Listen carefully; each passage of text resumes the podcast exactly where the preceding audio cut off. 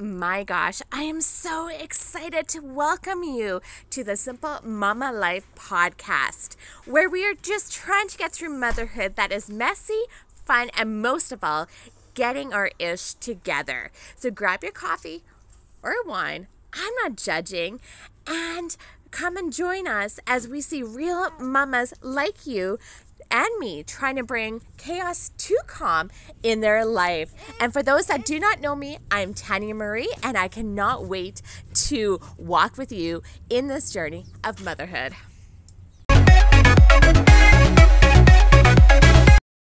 Hey, my beautiful friends. Today, I've had to do this podcast. It has been sitting on my heart for a few days, and I've been seeing more and more people posting about this in their Facebook and Instagram. So it is something that I need to talk about, which is the psychological aspect of stress. Now, everyone is affected by stress and reacts to it in different ways. In fact, there's actually good stress and there's bad stress. The good stress is the optimal amount of stress that allows us to be energized and motivated to do work. It's kind of like when you have guests coming over and you need to clean that house, or the bananas on the counter are brown, so you need to cook and bake with them. Or maybe there is a deadline at school or work or at your personal job. So those are good stressors, and these help to encourage and develop coping methods and strategies, which increases our resiliency. Then there is the bad stress. This occurs when our coping methods and mechanisms are overwhelmed and we don't do our best. We're seeing this a lot more because of the wild world that we are in. And this stress is more likely to have negative effects. And when we're not doing very good, we aren't feeling good, we're not doing good. And this kind of is those name-calling aspects that we are seeing on the TV and on social media, those kind of ideas.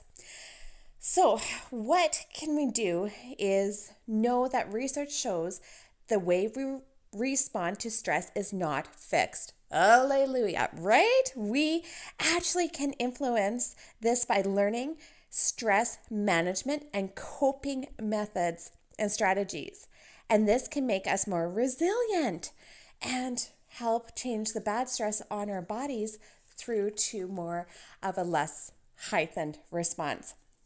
So today, actually, what I want to do is I want to talk to you a bit about the mind-body/feeling connection.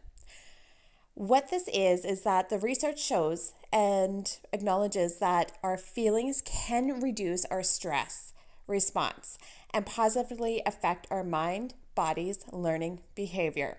So calming down our body will help to calm the racing mind.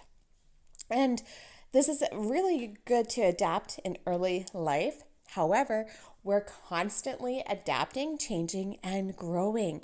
So we can use this one too. I want you to think about this as a circle. And in the middle of the circle, there is our stress. And it equally impacts our body, our feelings, our mind, and our behaviors.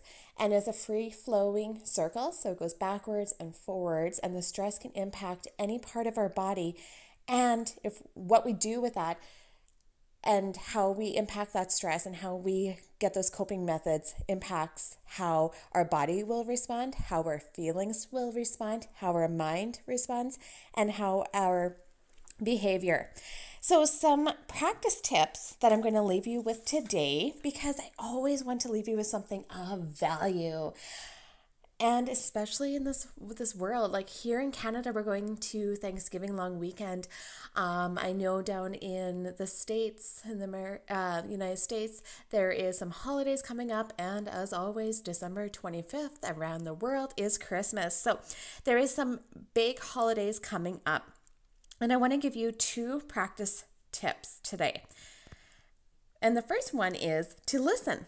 we're not going to judge. So this is something that we can listen to our own bodies, we can listen to our own feelings, we can listen to our own behaviors and mind. We can journal it to help. Or if we are working with our children, we want to provide children with a way of expressing their feelings and providing safe limits. So something effective might be, I see you're feeling angry. When you are ready to talk, you can come tell me what happened.